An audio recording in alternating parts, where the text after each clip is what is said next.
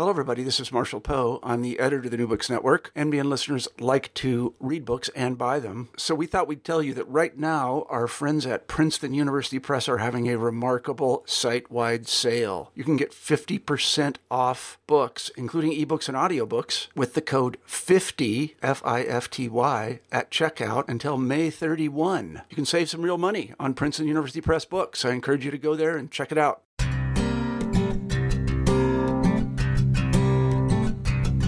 Hello, and welcome back to the Media and Communications channel, a podcast on the New Book Network. My name is Monica Wilkie, and I'll be your host for this episode. Today, we'll be speaking with BJ Mendelson about his new book, Privacy, and how we get it back. BJ, hello and welcome. Thank you so much for having me. It's a, it's a real pleasure. Well, it's a pleasure to have you, and we're looking forward to getting stuck into what is a very topical and I'm sure of interest to an awful lot of people considering the surrounding news and politics. Yeah, this is, uh, I, I couldn't have timed this any better. yes, it was quite genius on your behalf. Well done. So, before we get into the meat of the book, can you just please give us a bit of an introduction into yourself and also what motivated you to write the book? Sure. So, uh, my name is BJ Mendelson. I'm a comic book writer and author. Uh, my previous book was called Social Media is Bullshit, which was put out by uh, St. Martin's Press.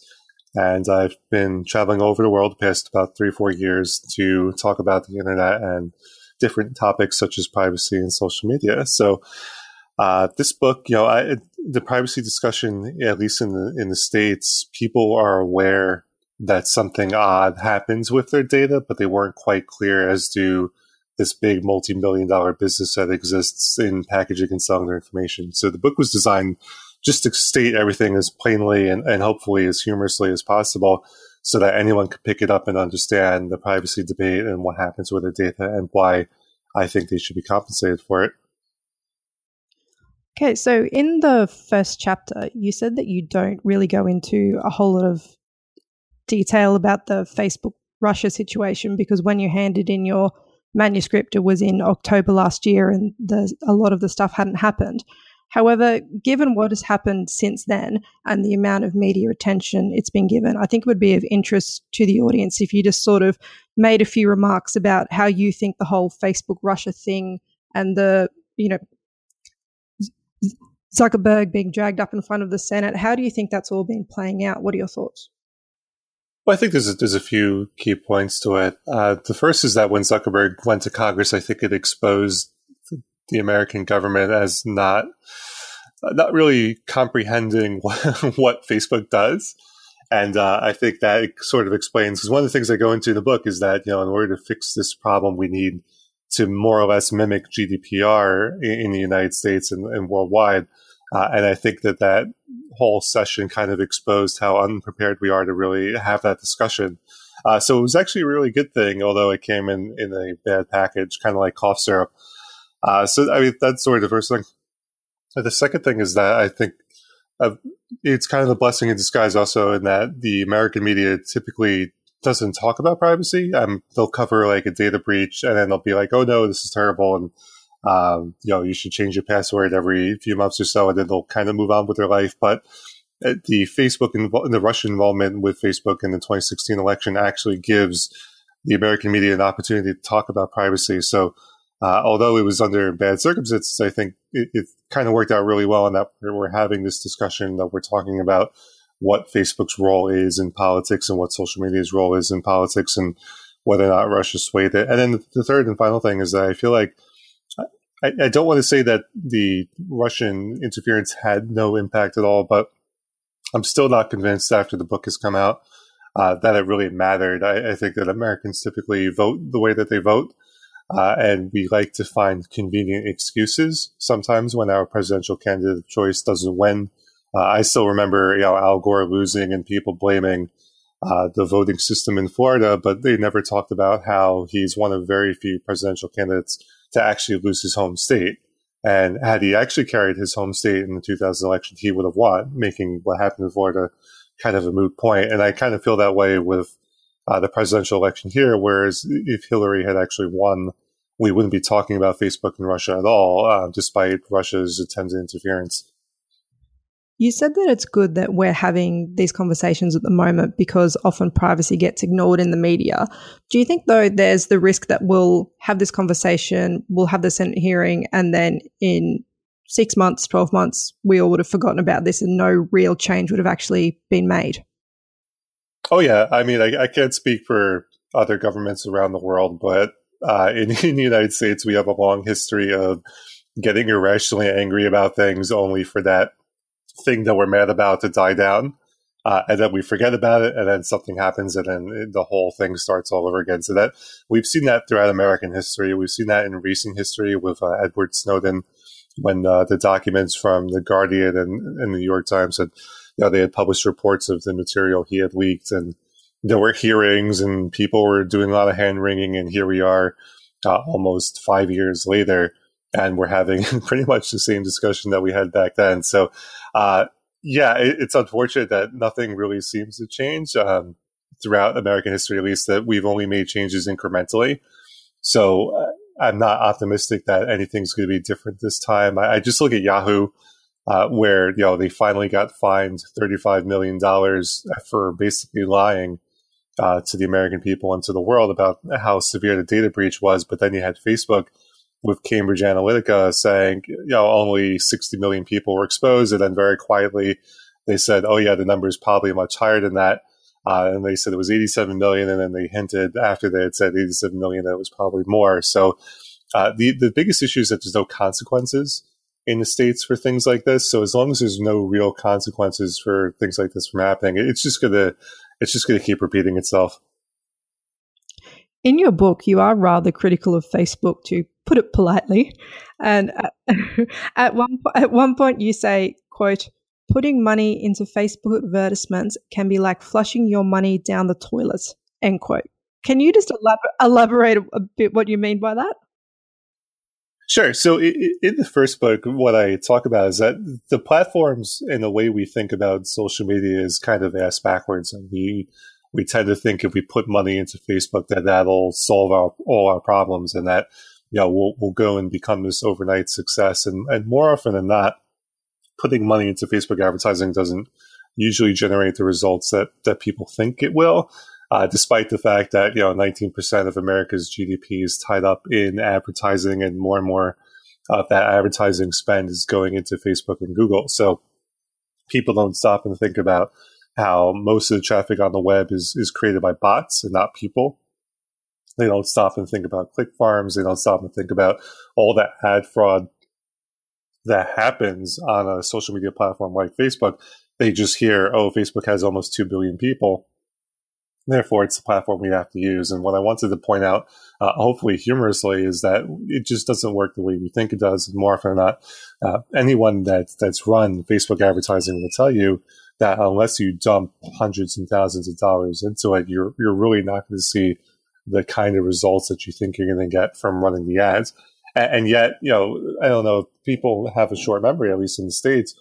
But it wasn't too long ago that Sheryl Sandberg was going around and saying, if you're a small business, uh, you need to have a Facebook page. It's absolutely free. It's a critical part of your marketing. And then once everyone signed up, Facebook turned around and said, oh hey, uh, if you want to see the, your audience on here, you have to pay, and oh hey, you have to pay even more now uh, because quote unquote everyone's newsfeed is busy. So I, I, think that they've been as wonderful as the tool can be for certain things. I think the company itself has been completely shady about a lot of things, and, and one of those things is the the impact and effect of of putting money into Facebook advertising as opposed to uh, putting it into like the Times of London and the BBC. In a book like yours that's discussing quite technical things, I think it's Im- important to do a bit of definitional work. So just then you, you referenced a couple of things. You said click farms and obviously big data is mentioned quite a few times throughout your book. Would you mind just giving us a quick definition of what those terms mean? Because I often think that they're used and people don't necessarily have a, a proper understanding of what they actually are. Yeah, I'm glad you mentioned that because one of the debates that I'm getting into with uh, the other people in the privacy space is they sort of assume that everyone knows what VPN means. and uh, you know, a lot, a lot, of them just don't. A lot most people don't know what VPN. You know, it's a virtual private network, or when when you say big data, what it really means.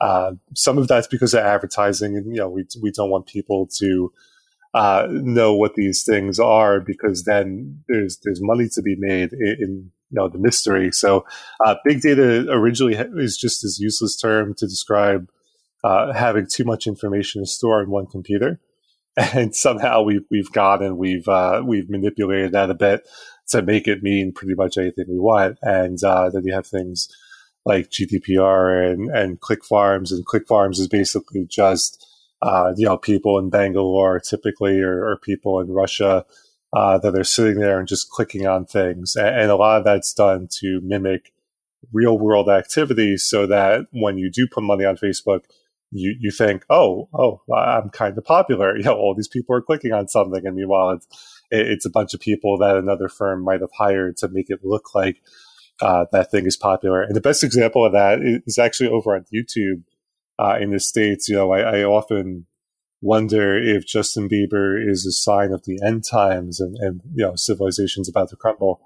And uh, the reason why he's popular in the first place is because the guy behind him, Scooter Braun, went and purchased all these fake views. You know, he purchased people in Bangalore going and watching the video and sharing it in order to fool YouTube system to feature the video. And so there, there's a whole lot of shadiness that goes on that we that we just don't discuss. And, and that's really what I'm talking about in the book when I talk about click farms and botnets and fake traffic and things like that. Do you think people don't discuss these things just because they don't understand the technical issues? And the second you start getting into it, people sort of go a bit cross-eyed and so oh, you're talking about click farms and that sort of thing. So in addition to the privacy concerns, you've got this extra layer of technicality that most people don't understand.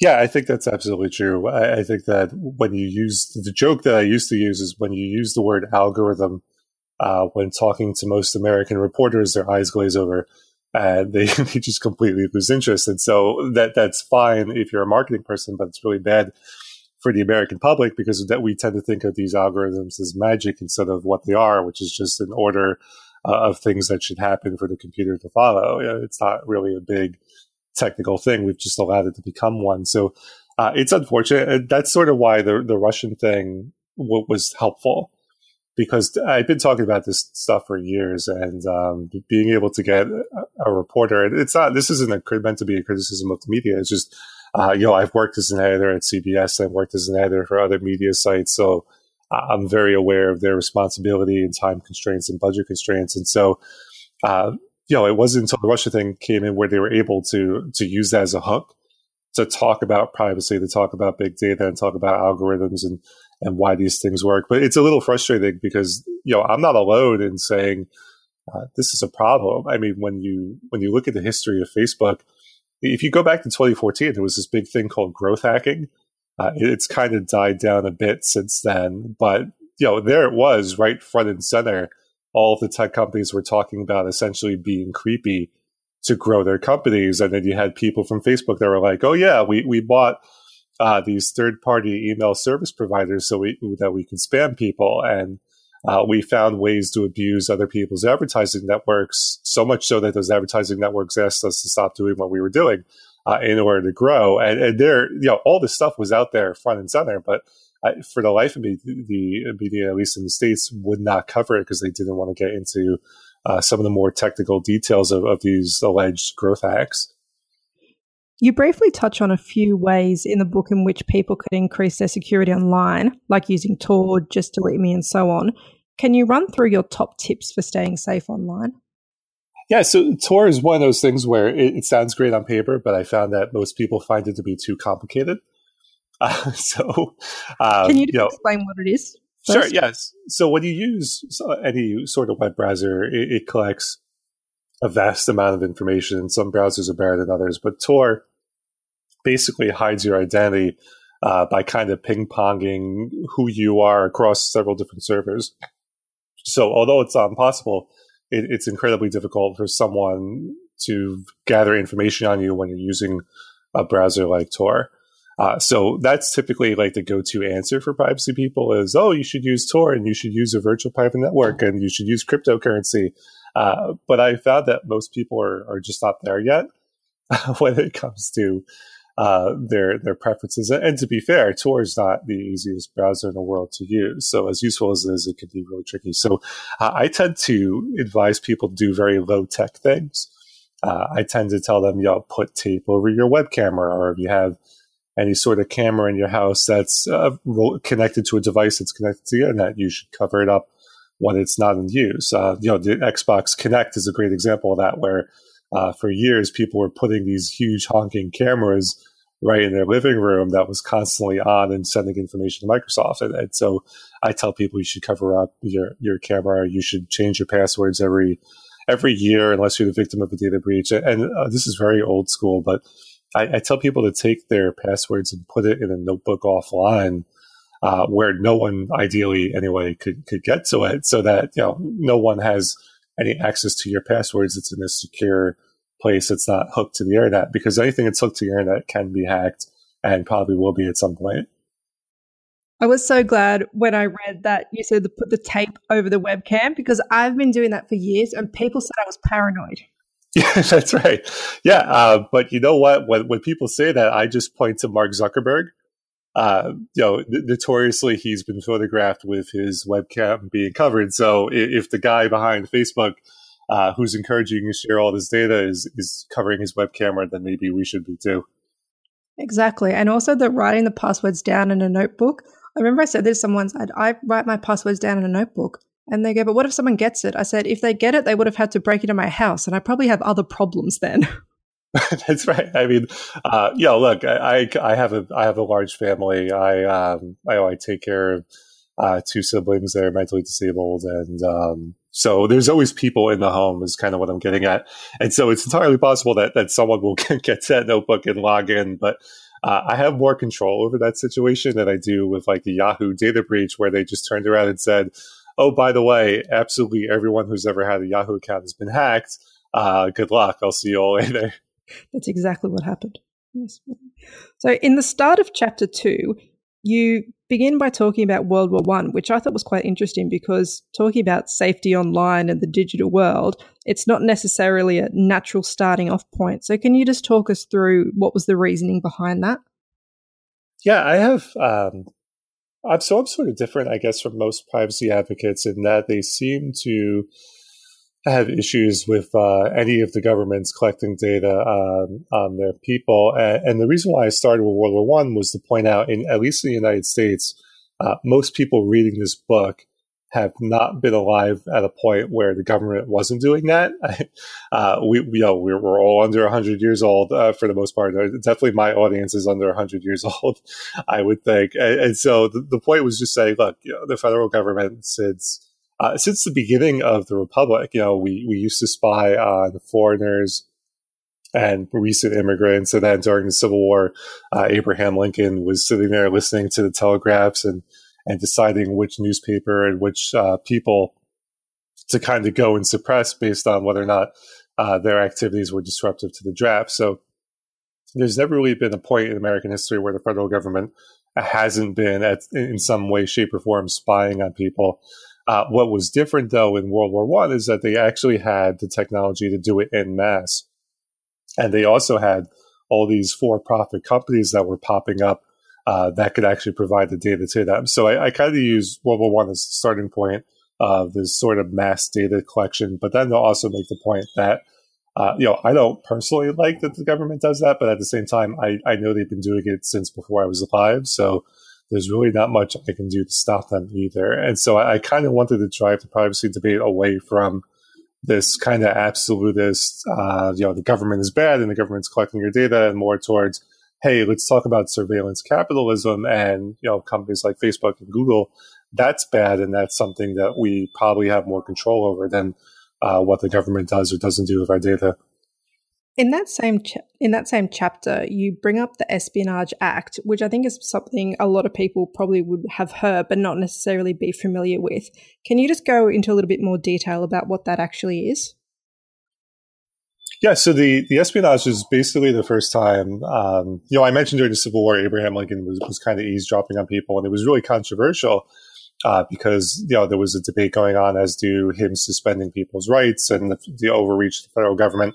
And so, coming out of the Civil War into World War One, when the federal government had decided, you know, whether whether for good reasons or bad reasons, and I'm not going to attempt to justify anything the American government does because we often do very bad things. Uh, you know, the Espionage Act basically gave them license to continue doing what they were doing, but make it legal and say, listen, you know, if, if someone is the enemy or we feel that they're the enemy, as uh, nebulous as that term may be, then we have the right to collect data on them and we have the right to penalize people. And so the Espionage Act, and, and there's a few other laws that come out along with it, kind of make everything nice and official. You know, they put a nice bow on uh, activity that they've been doing since forever. While we're on the topic of government, you do detail the long history of the cooperation between government and corporations.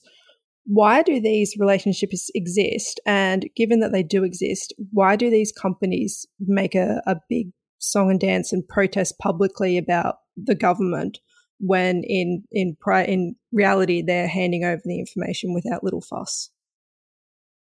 Well, I think it's good. It's just good PR.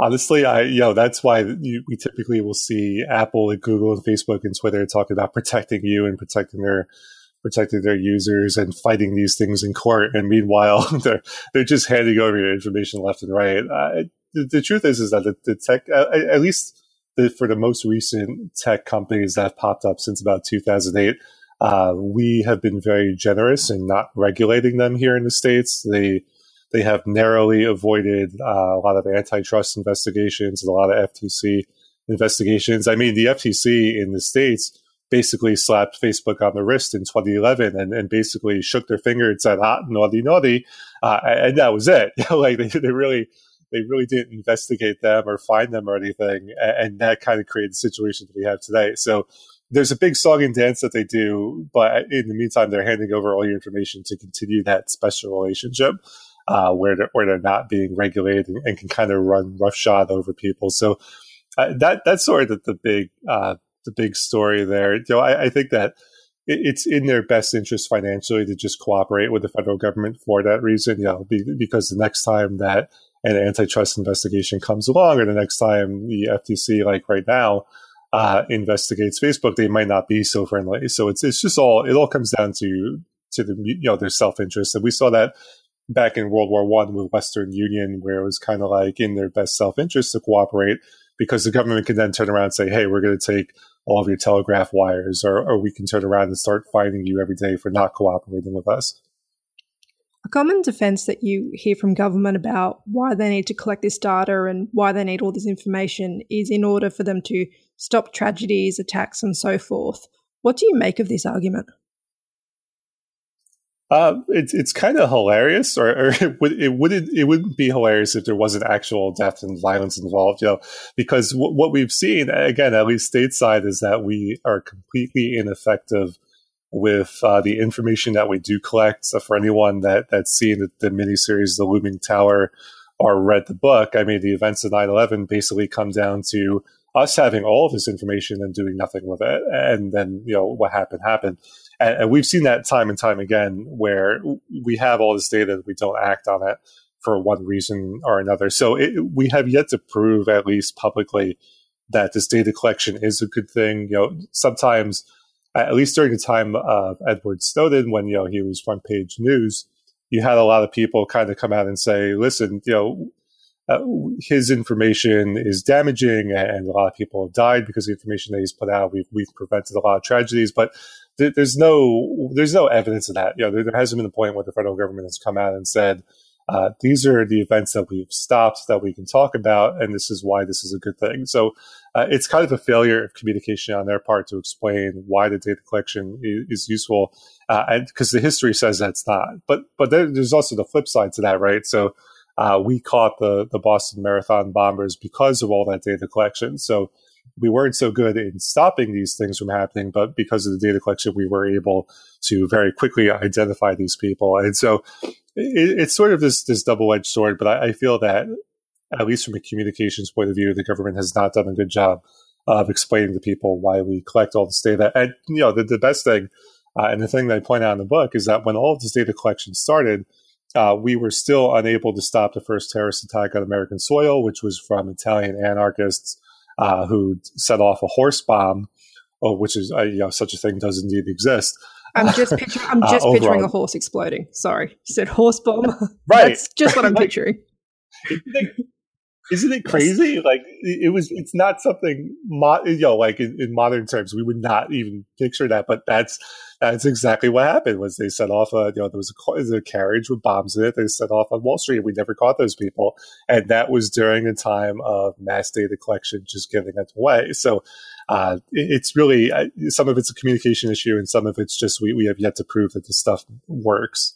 I remember I read once, not long back, it was on this same point about the government collecting data to stop attacks and so forth.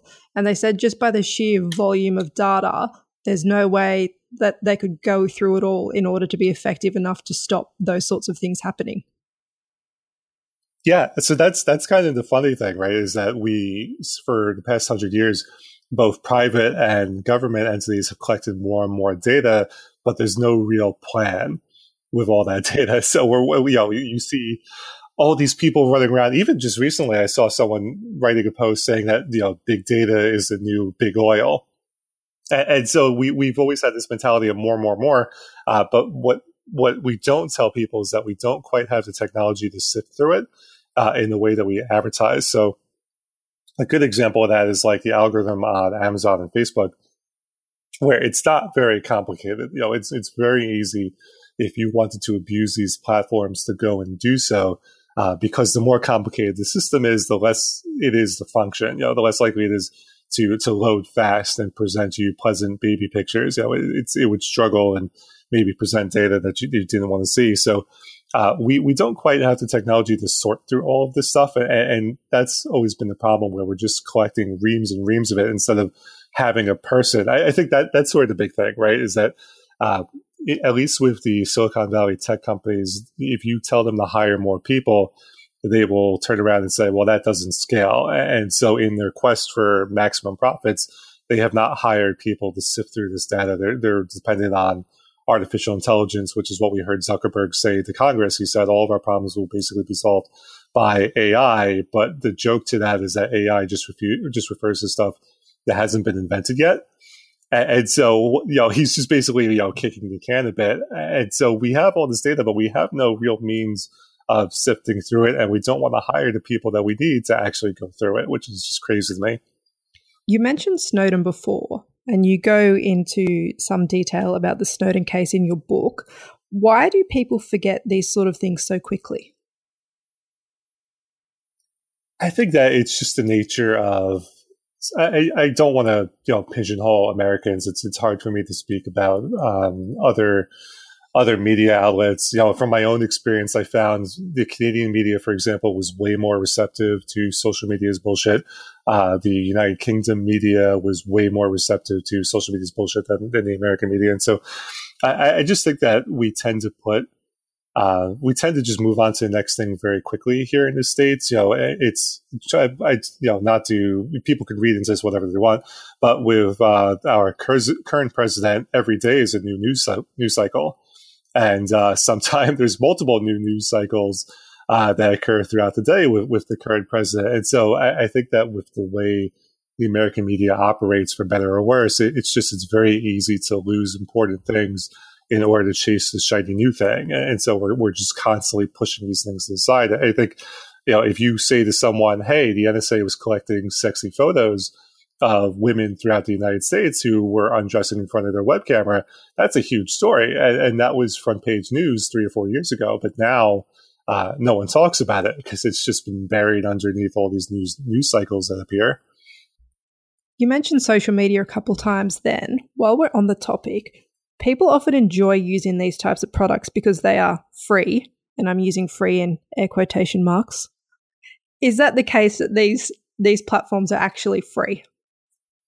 Yeah, well, nothing's ever really free, and, and that's kind of what I what I really want to drive home in the book. And so there's this old argument from Jaron Lanier that uh, you know, something may be free for you to use, let's say on Facebook, but the cost is just being transferred to somewhere else. So it may be free to access Facebook, but you're downloading all of these photos or you're viewing all of these videos because Facebook is doing that big push into video, and, and, that may result in a higher data plan. So we're just you're, you're, paying for it through other places, and then there's also the economics of you know I mentioned that I'm a comic book writer.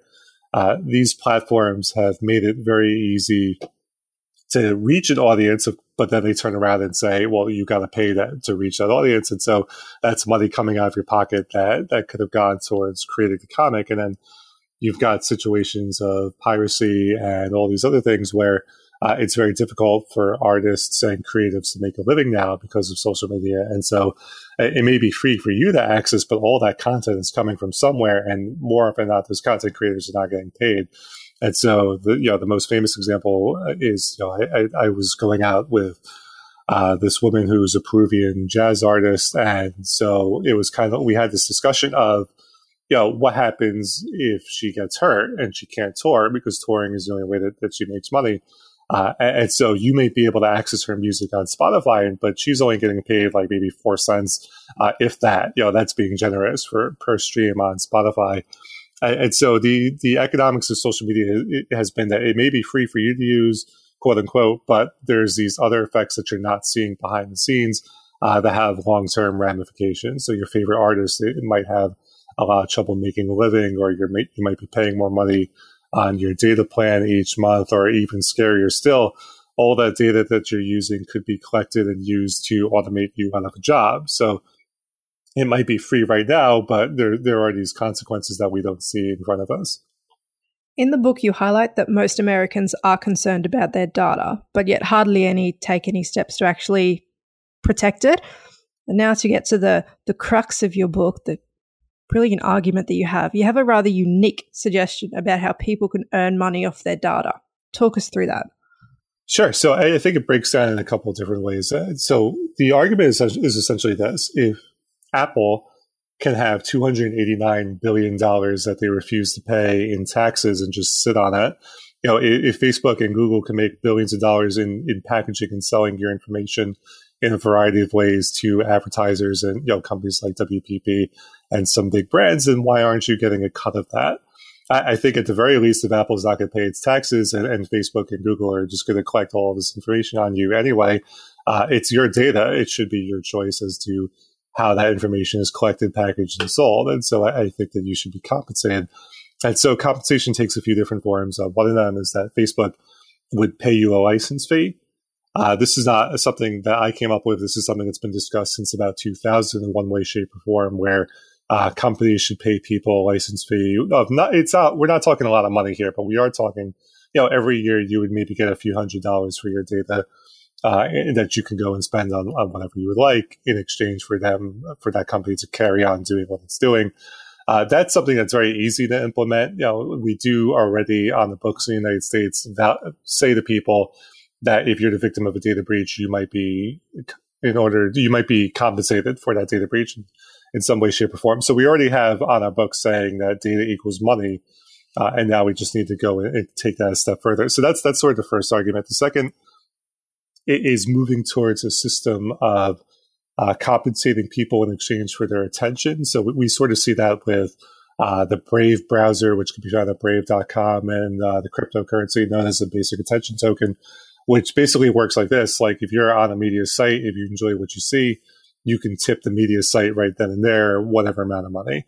Uh, or they can say, all right, well, I know that you're a big Mets fan, the, the, the New York sports team uh, in exchange for serving you ads just about the Mets, uh, we will compensate you a few dollars for your time and attention using the, the basic attention token uh, cryptocurrency. And so th- there's a few things like that where we can compensate people in exchange for their information. I don't I don't know what form it'll ultimately take. I think uh, under GDPR, you you might see uh, people turn around and, and, have to pay to use Facebook and, and to have like a creepy free version.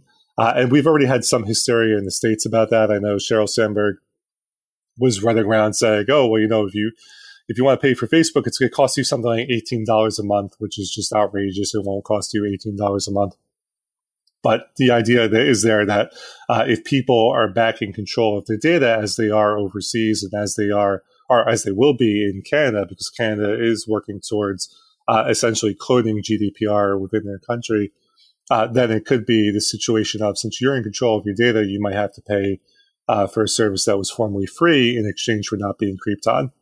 Considering that millions and millions of people are currently using these services for free and freely giving away their data, do you think there's an appetite out there for a fee paying version if it would keep your data safe, considering people seem more than happy to give it away for free?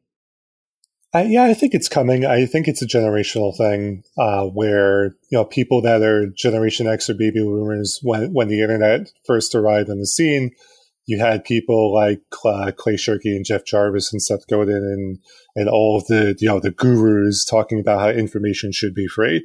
And so I think it might be too late for uh, for those generations to get them to pay. But what we're seeing with I, I, I hate this term, so please pardon its use uh, what we're seeing with millennials and uh, the generations coming up behind the millennials is that they're more willing to pay for content.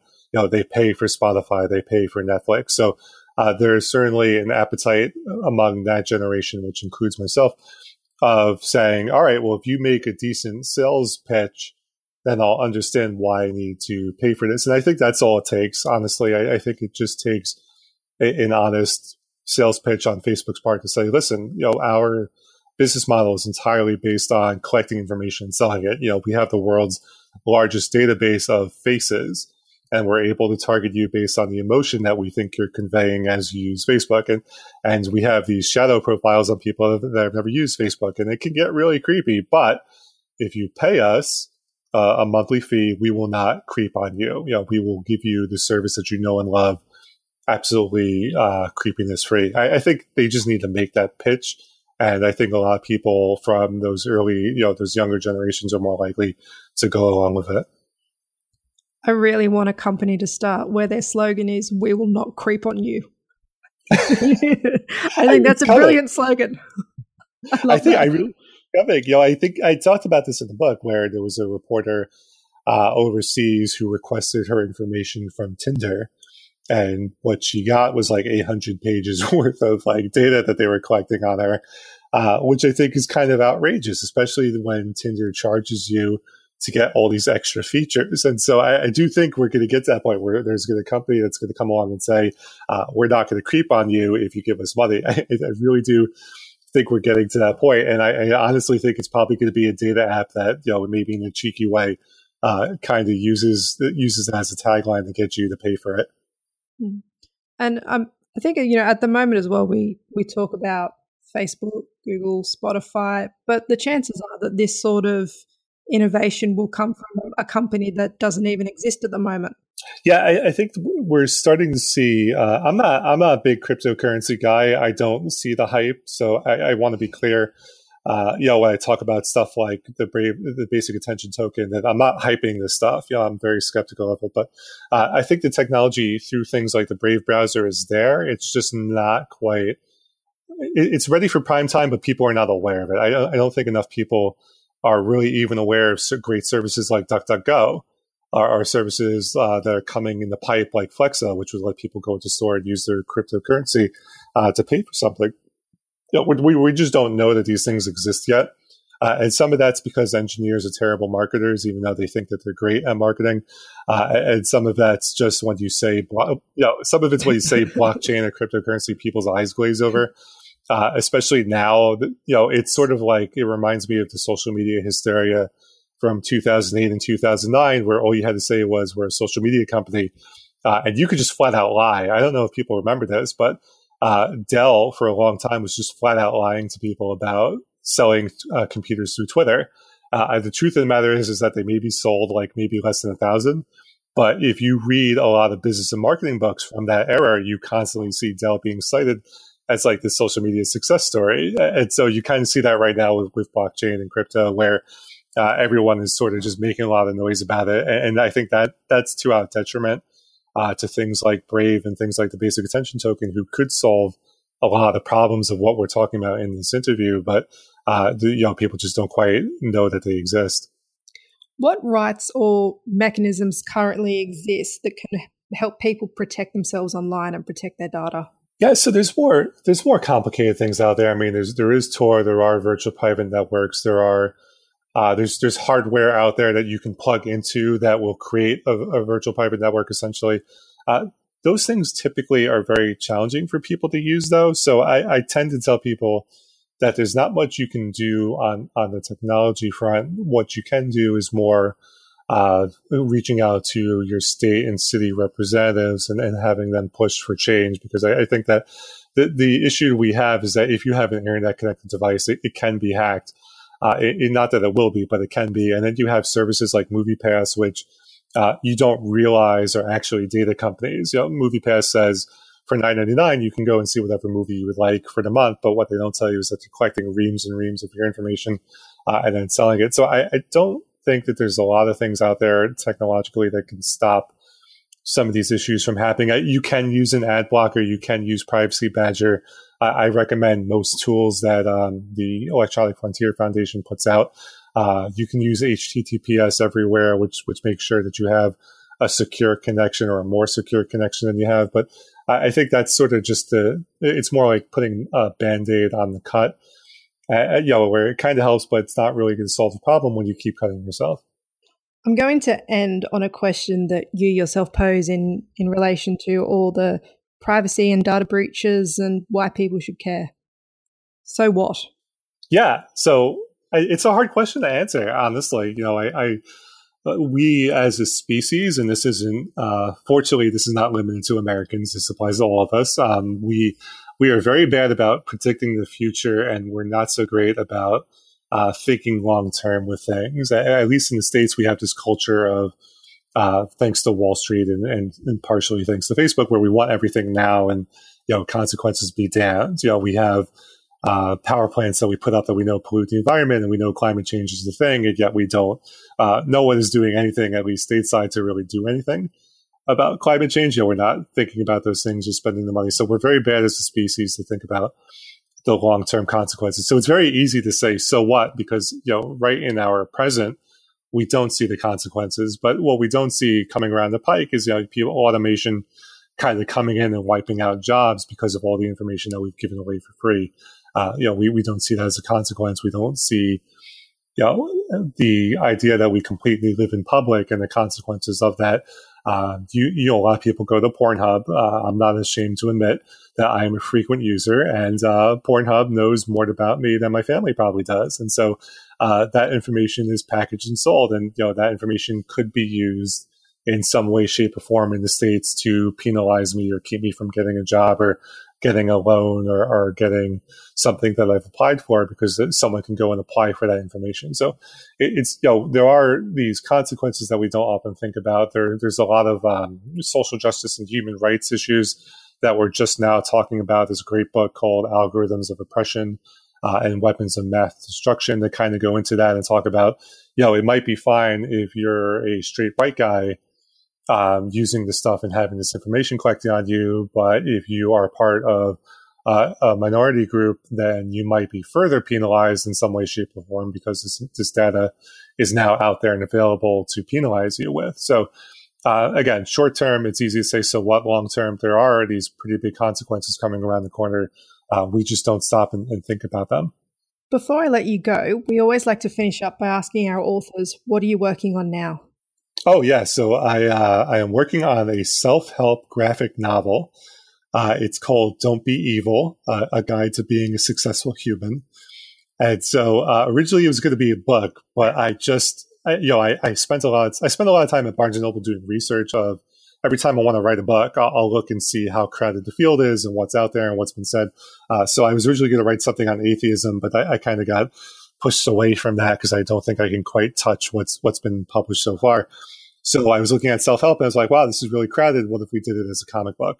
Uh, so that's sort of the thing I'm working on right now, and uh, that's coming in the pike. It's uh, the first issue should be out in June, and then at some point I'll do another book, and I don't quite know what it'll be. Uh, just one thing before I go, I've been giving away my my phone number. Uh, part of that's because I feel that I, I, have no privacy anymore. You know, I'm part of that generation where everything there is to know about me is probably out there. And so I'm kind of showing people this is the world that we live in. So I have no problem giving yep. away my cell phone number. And if people listening to this text me the word sheetrock, which is spelled exactly as it sounds, sheetrock, I will send them a free PDF copy of Social Media is Bullshit. Uh, and so that number is 646 331 8341. The number again, 646 331 8341. The country code is one for the United States. And uh, if you're overseas listening to this and don't want to pay to text someone overseas, you can just email me at bj at bjmendelson.com with sheetrock in the subject line, and I'll also send you a free book. There you go. A, a man living by what he preaches. very impressive. I, you know, I, I, you don't you don't see it these days, but I really do try to follow everything that I say as best as best I no, can. That's certainly an interesting offer. So I hope people will take you up on that. BJ, thank you very much for your time. Yeah, thank you so much. The author is BJ Mendelson. The book is Privacy and How We Get It Back. My name is Monica Wilkie, and I've been your host for this podcast. Thank you for listening, and we'll see you next time.